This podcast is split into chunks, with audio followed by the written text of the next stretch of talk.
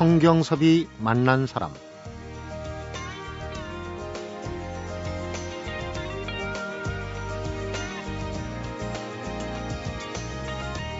눈 덮인 들판을 걸어갈 땐 모름지기 발걸음 하나라도 어지럽게 가지 마라.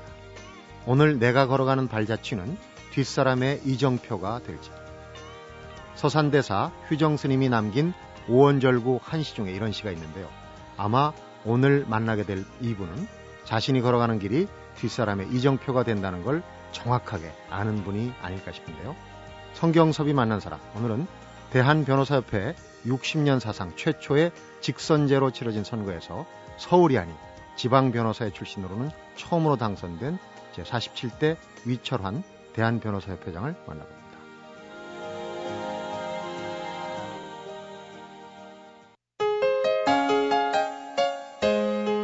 위철환 회장님 어서 오십시오. 네. 반갑습니다. 안녕하세요. 오늘 모신 분은 사실 저희 프로그램은 이렇게 이제 그 정복 냄새가 네. 나는 네.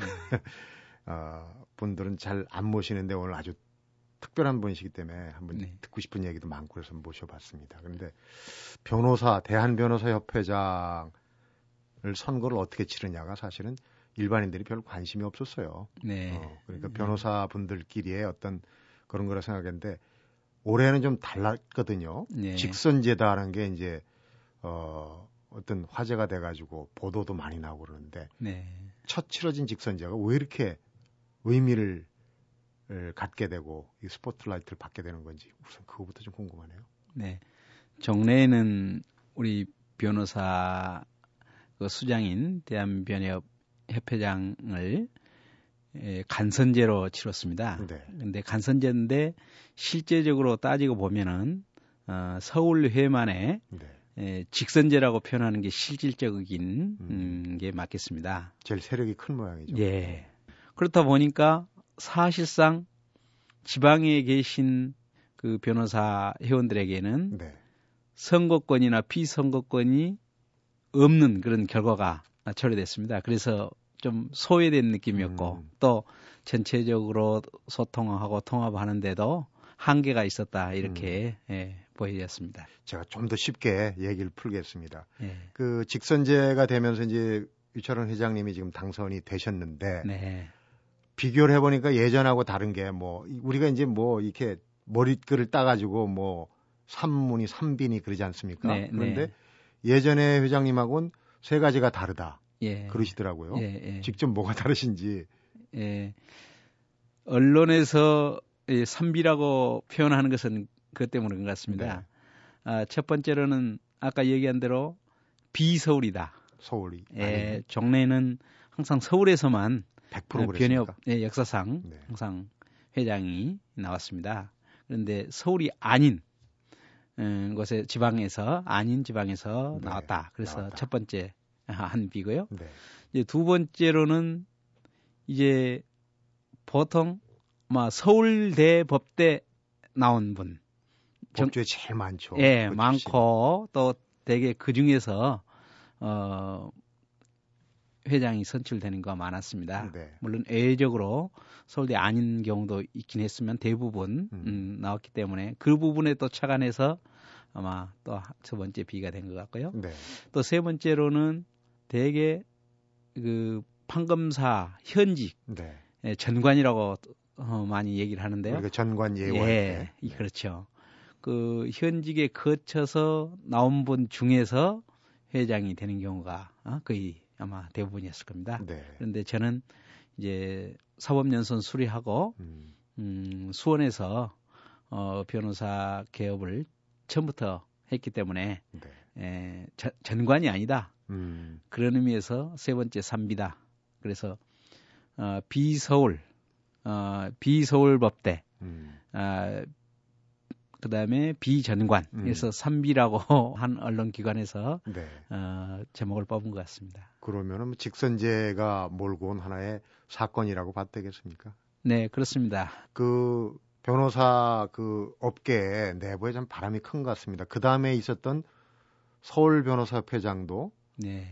사실은 삼비 예. 그대로 적용이 됐거든요. 그러니까 예전에 서울에서 중앙으로 이렇게 가던 그런 이제 관행이 좀 깨지지 않나 싶은 예. 서울변협 회장도 지금 30대 예. 개업하신 지 한 4년 된 분이 회장으로 당선됐다는 얘기를 들었어요. 이제 네. 그런 분위기들이 예.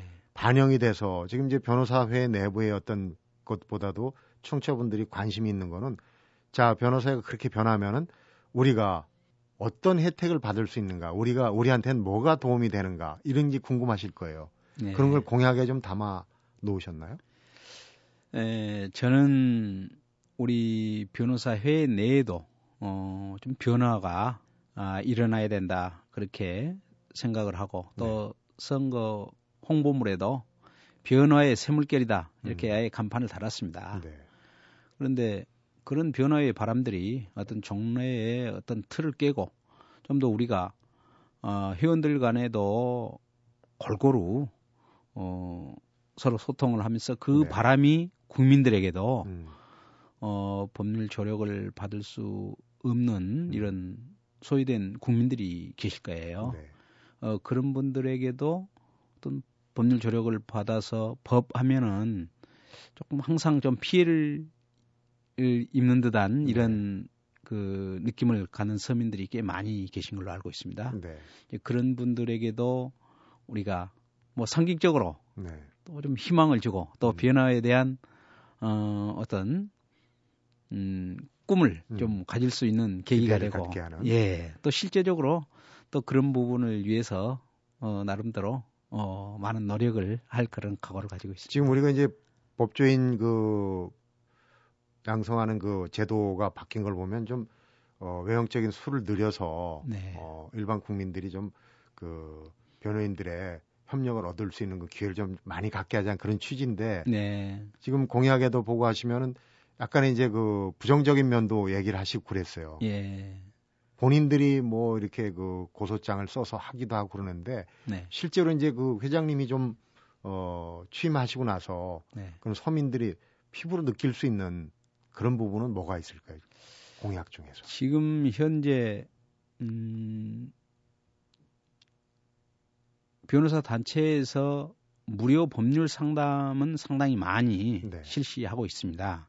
그런데 국민들이 실제로 송사에 접했을 때는 여전히 어려움을 많이 느끼고 계십니다. 실제 재판에 갔 재판에 갔을 음. 때는 이게 법정에 가서 어떻게 대응을 해야 될지 서류 작성을 어떻게 해서 내야 될지 음.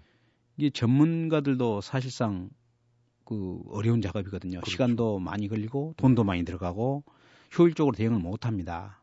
더군다나 이제 에, 그 돈이 없는 일반 서민들은 뭐 변호인의 조력을 받을 그런 기회가 그렇게 많지가 않아요. 네. 특히 이 변호사 숫자가 많아졌다고 하지만은 그것은 일반 서민들에게는 똑같이 그 실, 실체적으로 피부에 닿지 않는 것 같습니다. 네. 그래서 저는 공약 중에 그 민사 사건에 있어서 법률 구조 제도를 좀 확충을 했으면 좋겠다. 네. 쉽게 말하면 지금 형사 사건의 경우는 국선 변호인 제도가 있습니다. 그렇죠.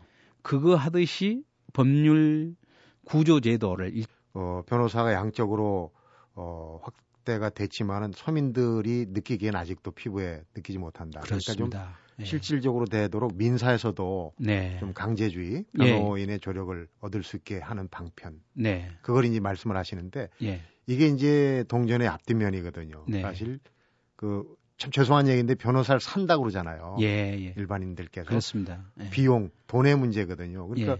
그런 강제주의를 도입했을 때 네. 그런 비용의 문제는 어떻게 해결할 건가? 물론 이제 젊은 변호사들이 그 능력을 발휘하고 일자리를 얻을 수 있는 기회는 되는데. 그러니까 아까 말씀드린 게 법률 구조 네. 제도입니다. 그것이 바로 네. 모든 국민들을 다 할 수는 없지만 경제 여건이 아주 어려운 분들은 요건을 정해서 그, 그 요건이 된 분들에게는 경제적 능력이 없는 분들에게는 법률 구조 제도를 통해서 재정적 부담을 안 느끼면서도 변호인이 조력을 받을 수 있는 거죠. 네. 네. 정부에서 조금 그 재원, 음. 특히 뭐 무료 법률 상담 같은 거 하는 가정 법률 상담 같은 데 상당히 정부 지원을 많이 받고 있어요. 네. 그런 재원이랄지 또는 그 사법발전재단이라고 있습니다. 네. 공탁금 뭐 이자 같은 걸 지원을 해서 재단을 만들어서 사법부에서 네. 어, 재원을 만들어서 국선 변호 어? 음. 어, 비용에 전부 할당하고 있습니다. 네. 그런 부분 또 음. 변호사 단체에서 법률 구조 재단에 또 재단이 비용이 꽤 있습니다. 네. 그런 것을 일차적으로 좀 통합을 해서 음. 시작할 때 네. 합의부 사건 큰 사건 음. 일부 하고 그 정착이 점차 되면 재원도도 확보하고 제도 홍보도 더 하고 해서 음. 이제 단독 사건, 소액 사건 확장시켜 나가면은 네. 아마도 국민들이 아주 환호할 것 같다. 또 한 가지 잠시 후에는 이제 그 로스쿨 문제, 네. 변호인 육성 문제에 대해서 또 좀 견해가 다르신 것 같은데 예, 예. 그 부분도 한번 여쭤보도록 하겠습니다. 네, 네. 성경섭이 만난 사람 오늘은 이달 25일 취임을 앞두고 있는 제 47대 위철환 대한변호사협회장을 만나보고 있습니다.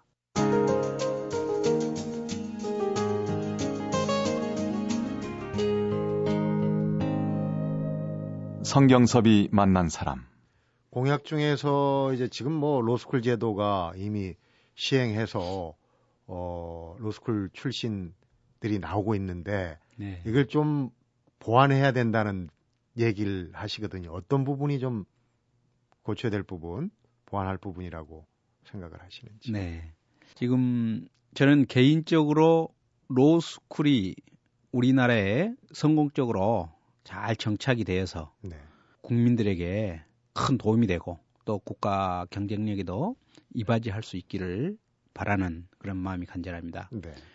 그런데 현재 로스쿨은 비용이 상당히 많이 들어갑니다. 네. 1년에 적어도 학비만 2천만 원 이상 들어가는 걸로 알고 있습니다. 네. 네. 그 학비를 부담할 수 없는 그런 소외 계층이 있습니다. 그럼 그런 분들이 법조계에 꿈을 가지고 있는데 음. 돈이 없으면은 로스쿨에 들어갈 수가 없는 그런 상황이 발생할 수가 있습니다. 네.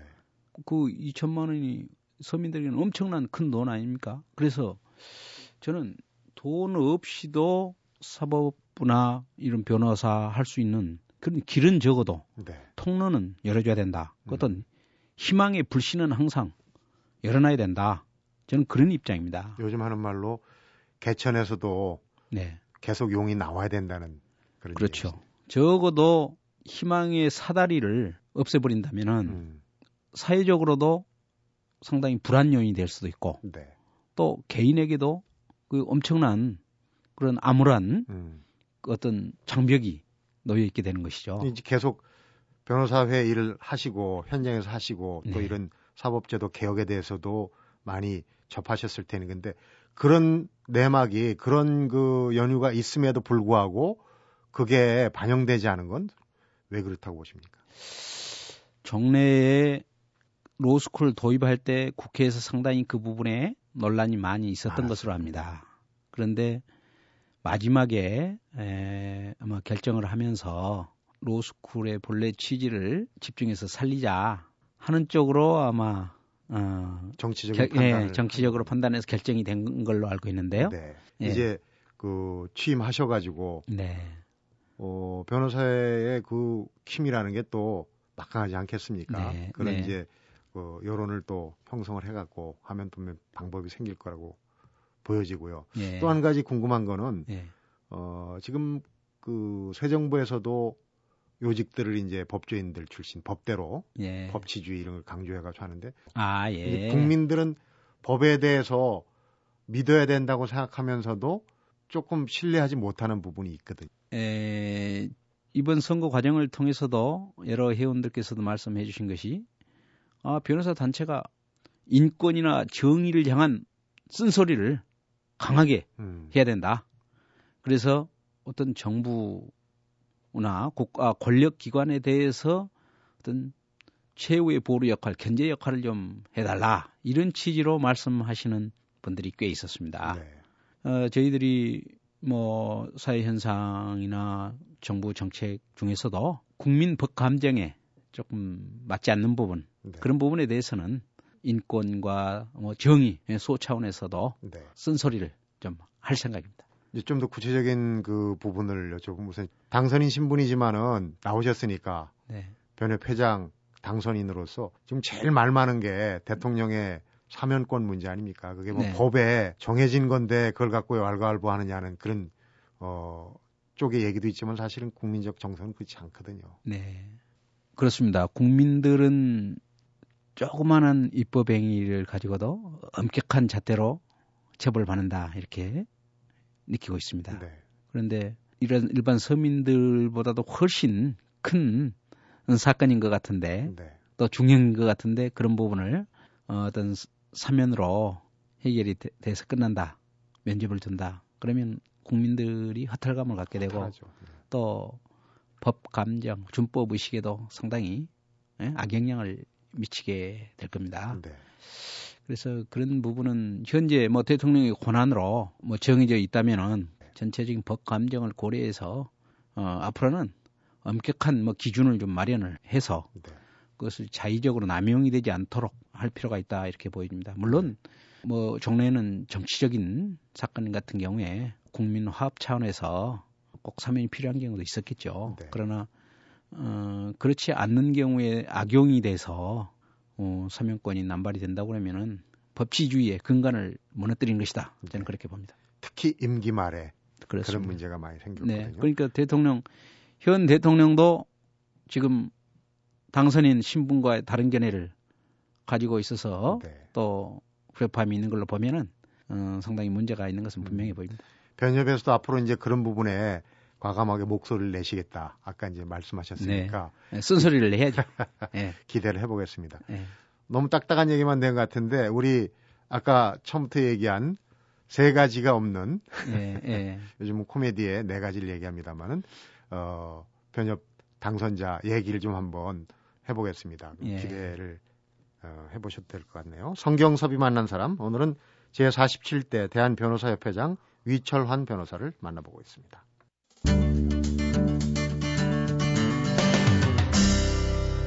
성경섭이 만난 사람 위 변호사께서는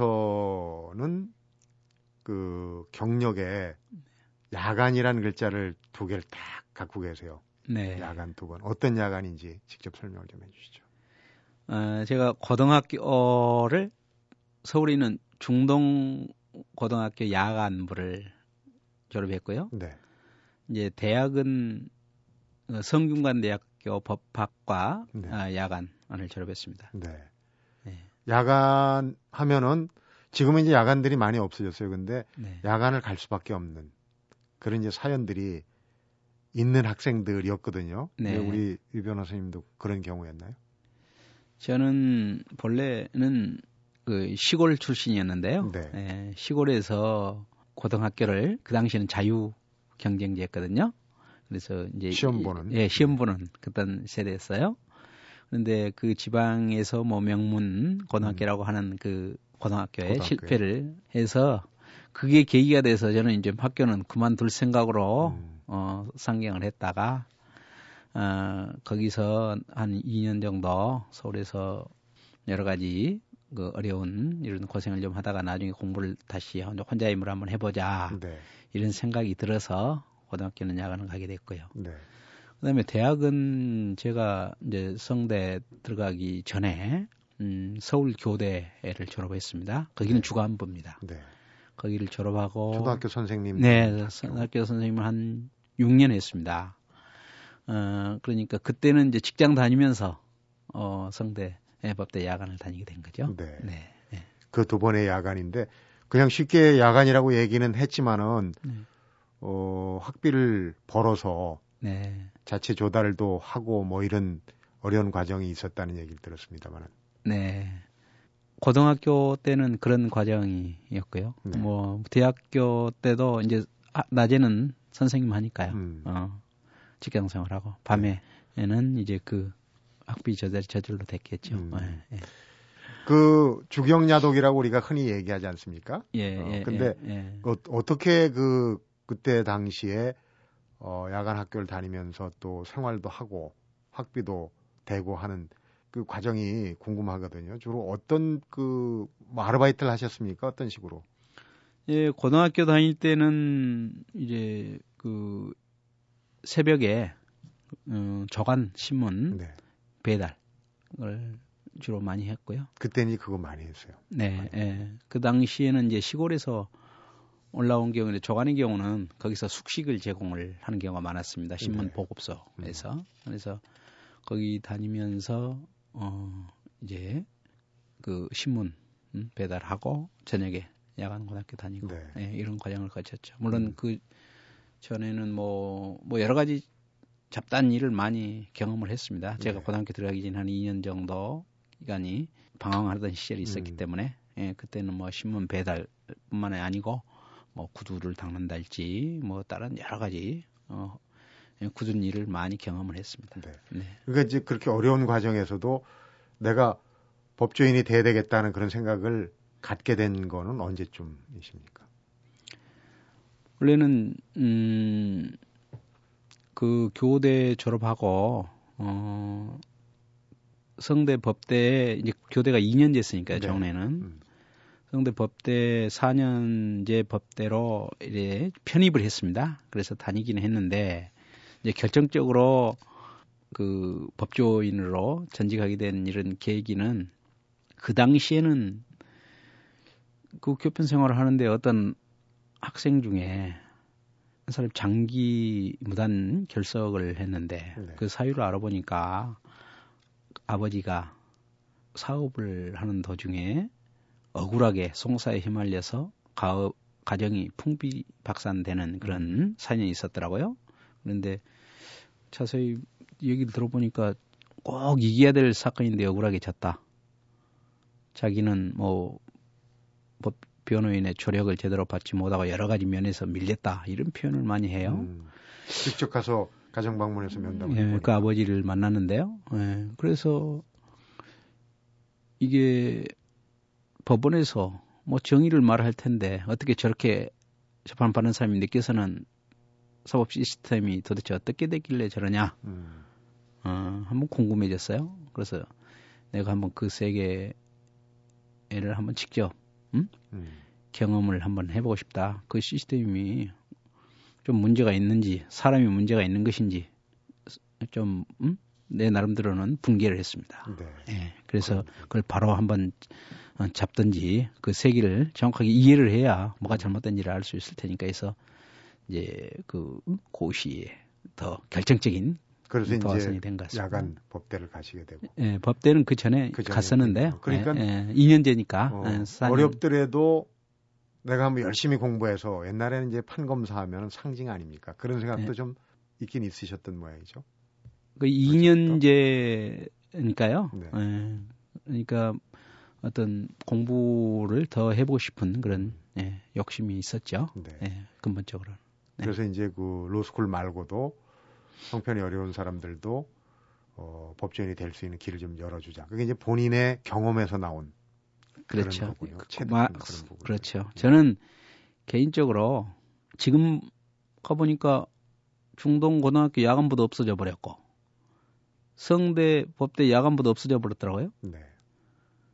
물론 이제 예전보다 경제력이 많이 우리나라도 좋아졌기 때문에 뭐 그런 수요가 더 없는지는 모르겠습니다만은 네. 그래도 항상 사회적으로 사각지대는 있다고 봅니다. 아무리 음. 미국처럼 최 에? 강국 이거 경제적으로 부가 에? 유지된다 하더라도 네. 우리보다 빈부격차는 있다고 봅니다. 그래서 그런 부분이 없어진 게 상당히 아쉬워요. 네. 그리고 더 한 발자국 나간다면은 서울대 같은 데도 국립이잖아요. 네. 그몇 명이 됐든지 열 명이라도 좋으니까. 그 야간부 같은 거 좀 설치해 놨으면 좋겠어요. 주요 몇 개 과라도. 네.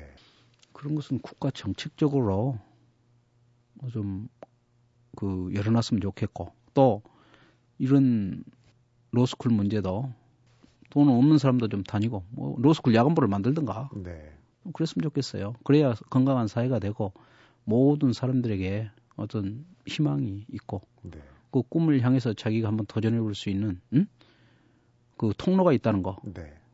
그게 우리가 건강한 사회고 어 우리 국가나 사회가 지향할 제도가 아닌가. 음. 저는 그렇게 봅니다. 아, 아무리 우리가 경제적으로 잘 살고 어, 문명이 발달했다 하더라도 그 부분은 영원한 것이 필요한 게 아닌가 영원히. 네. 저는 그래 생각하는데 모르겠습니다. 아까 이제 사다리라고 표현도 하시고 그랬는데 예, 예, 예. 어, 말씀을 듣고 그런 생각은 들어요. 예. 사실은 다양성 아닙니까? 예, 그래서 없이 살아본 사람이 없는 사람 사정을 잘 아는 거고 그런 부분에 없는 사람 사정을 들어볼 들어줄 수 있는 사람도 좀 필요하고 아무래도 그런 이제 다양성의 문제도 포함이 되는 것 같은데 마지막으로 아까 이제 법률 구조 좀 어려운 얘기입니다만은 그 얘기를 하셨는데 어 앞으로 추진할 사업 내용도 좋고 현재 있는 것도 좋고 정말 억울한데 어, 변호인의 힘을 얻기 힘들다고 생각하는 분들한테 정보 삼아서 어떻게 하면 좋을지 어떤 어, 법률적인 조력을 쉽게 얻을 수 있는지 그런 부분에 대해서 좀 말씀해 주시죠. 에, 흔히 상당한 사회적으로 지위를 갖고 사회적인 인맥이 있으신 분들도 네. 막상 주변의 사건이 본인에게나 주변에 터지면 어떤 변호사를 선임을 하는 것이 내 사건을 성심성의껏 잘 해주고 또 비용도 되도록이면 적절하게 저렴하게 네. 할수 있는 분이 누굴까 상당히 고민합니다. 저도, 변호사 수가 그렇게 많이 넘쳐나도. 저도 경험이 있어요. 예. 누구나 그렇습니다. 네. 아마 제가 아프면은 의사가 많이 아무리 많아도 음. 정말 성심성의껏 잘해줄 수 있는 누가 고민한 거 똑같을 것 네. 같아요. 앞으로는 변호사 단체를 저희들이 좀 풀을 좀 만들어서 성실한 분들을 추천도 해주고 그런 음. 기능을 좀 하고 싶은 생각이 들어요. 네. 그래서 어, 변호사 단체에서 추천해주면 좀 믿고 음. 가격 이런 것도 그렇고 또 성실도도 그렇고 어, 변호사 단체를 창구가 역할을 해주고 싶습니다. 네. 그러면 젊은 분들에게도 열심히 한 분들에게도 음, 적절하게 예, 안내도 해주고 비용도 어느 정도 선을 가이드라인을 좀 정해줘서 네. 부담 없이 그것도 상당히 부담을 느끼거든요 국민들은 어, 이 정도면 될까? 네. 예? 이 정도 가지고 저 열심히 해주실까? 이런 걱정도 하거든요. 또 전, 전 양반이 열심히 우리를 위해서 정말 믿을 수 있는 분인가 이런 생각을 많이 하게 돼요. 네. 변호사 숫자가 많으면 더 할 거예요. 그래서 그 창구를 엉뚱한 뭐 사람들한테 현혹되고 이런 분들 꽤 많이 있거든요. 브로커라고. 예, 네, 그런 분들한테는 사람들. 상상도 하기 어려운 돈을 갖다 주면서도 혹 하고 넘어간 분들이 꽤 많아요. 그것을 저희 제 생각에는 변호사 단체 믿을 네. 만한 네. 해를 통해서 그런 통로 역할을 좀 제가 어, 있는 동안에도 좀 해드렸으면 좋겠다 이런 생각이 들어요. 네. 그 일본 같은 데도 변호사의 지방 변호사 같은 데 가보면 우리보다는 그런 시스템이 좀 더 나았더라고요. 잘 돼 있고요. 예. 완벽한지는 몰라도 우리보다는 훨씬 나아요. 그런 그 어? 통로를 통해서 하는데 우리도 괜히 엉뚱한데 현혹되고 네. 또뭐 무슨 뭐 정관이다 뭐다 누가 뭐 아까 말씀하신 대로 네. 뭐 변호사가 아닌 다른 분들 우리 부추기는 데 넘어가서 피해를 더 당하지 말고 2차 피해를 당하지 말고 네. 변호사 회의를 통해서 공신력 있는 응? 응, 그 위원회나 예, 이런 데 저희들이 가동을 해서 해줄 수가 있으니까 통하면은 그 뭐 적어도 큰 낭패는 보지 않고 네. 신뢰를 할 수, 받을 수 있지 않을까 저는 그런 생각이 많이 좋은 들었습니다. 아이디어신데 예. 병원도 그렇지 않습니까? 지금 그 실제로 운영이 되고 있거든요. 요즘 뭐 애플리케이션도 많고 그래서 예. 어느 병원이 뭘 치료를 잘하고 예. 어디에 있고 이런 거 있지 않습니까? 예, 예. 대한변협에서도 예. 그런 아이디어를 지금 뭐 모바일로도 다 보는데 예. 좀 편안하게 그것도 이제 큰 법률 서비스일 것 같고 예. 그런데 좀 어, 말씀하신 대로 꼭 이루어지길 바라고요. 그 다음에 그 아까 이제 말씀드렸던 이제 법률 구조는 대한변협에서 자체적으로 그러니까 이 다른 뭐 경제력이 없는 분들이나 이런 분들한테 주실 수 있는 그런 서비스는 지금 법률 구조 재단이 이미 있습니다. 네. 발족이 돼서 이제 요건을 심사를 해가지고 연결해줘서 법률 구조 사업을 해주고 있습니다. 네. 법원 내에도 그런 시스템이 일부 있습니다. 음. 근데 그 일반화되질 않아서 어떻게 접근을 해야 되나요? 그런 경우? 그런 경우는 이제 그 법률 구조 재단에다 신청을 해서 심사를 받아서 결정이 나면 네. 그 법률 구조를 해주고요. 또 법원에 같은 경우도 그 담당 그 재판장한테 네.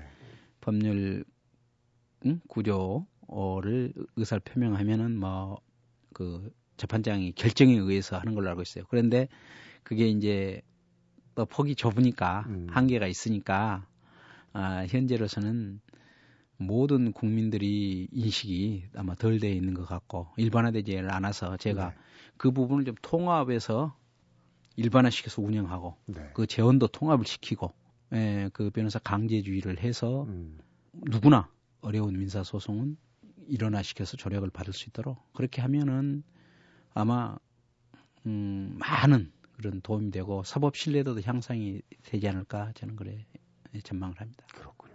이제 임기가 이달 25일부터 시작이 네, 되는데 그렇습니다. 네. 지금 하신 얘기를 쭉 종합해 보니까 네. 우리 서민들이 네. 돈 없고 힘없는 서민들이 조금 더 변호를 잘 받을 수 있는 그런 네. 시대가 오지 않을까 기대를 좀 해봅니다. 좀더 예. 서민들한테 친근한 예. 대한변호사협회 회장님 하면은 예전에는 어느 분인지도 몰랐는데 지금은 예. 상당히 친근하게 아마 적어도 우리 청취자분들께서 느끼셨을 것 같아요. 좀 사명감을 갖고 예. 열심히 일해주시기 바랍니다. 네, 감사합니다. 열심히 하겠습니다. 하여튼 주변 분들도 관심을 가지고 많이 지켜봐 주시고 우리 변호사회가 법률 조력을 받지 못하는 사각지대에 있는 분들을 위해서 여러 가지 홍보도 하고 노력도 하고 또 필요한 것은 입법화를 위해서도 노력을 할 겁니다. 네. 그런데 그런 것이 우리 힘만으로는 안 됩니다. 국민들이 우선 첫째로 공감하고 응원을 해 주셔야 되고 네. 또 언론에서도 그 여론을 잘 전달을 해 주시고 네. 그리고 그, 그, 힘을 바탕으로 해서 국회의원들을 설득을 해서 입법화 시키고 네. 그러면 시행이 되는 겁니다. 그러면은 아마 우리 그 사법 제도가 뭐 진일보하고 국민들도 법에 대한 어, 그 신뢰도 강하게 되고 법치주의도 상당히 강화될 것이라고 저는 이래 생각합니다. 네. 좀 말씀 잘 들었고요. 공약 부분 중에서 네. 서민들한테 혜택이 돌아가는 공약은 꼭 지켜주시기 바랍니다. 네, 알겠습니다. 명심하겠습니다. 고맙습니다. 네, 감사합니다. 성경섭이 만난 사람 오늘은 지방변호사협회장 출신으로는 처음으로 당선된 제47대 대한변호사협회장 위철환 변호사를 만나봤습니다.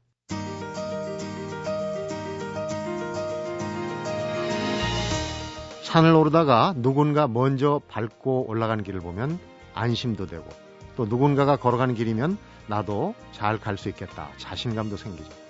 그런데 오늘 위철한 변호사의 만남에서는 누군가가 걸어가는 길, 지나간 길만 찾아다녔던 건 아닌가 하는 반성을 또 해보게 됩니다. 가끔은 나도 누군가의 길이 돼줘야 되겠다는 좋은 생각 해봐야 되지 않을까요?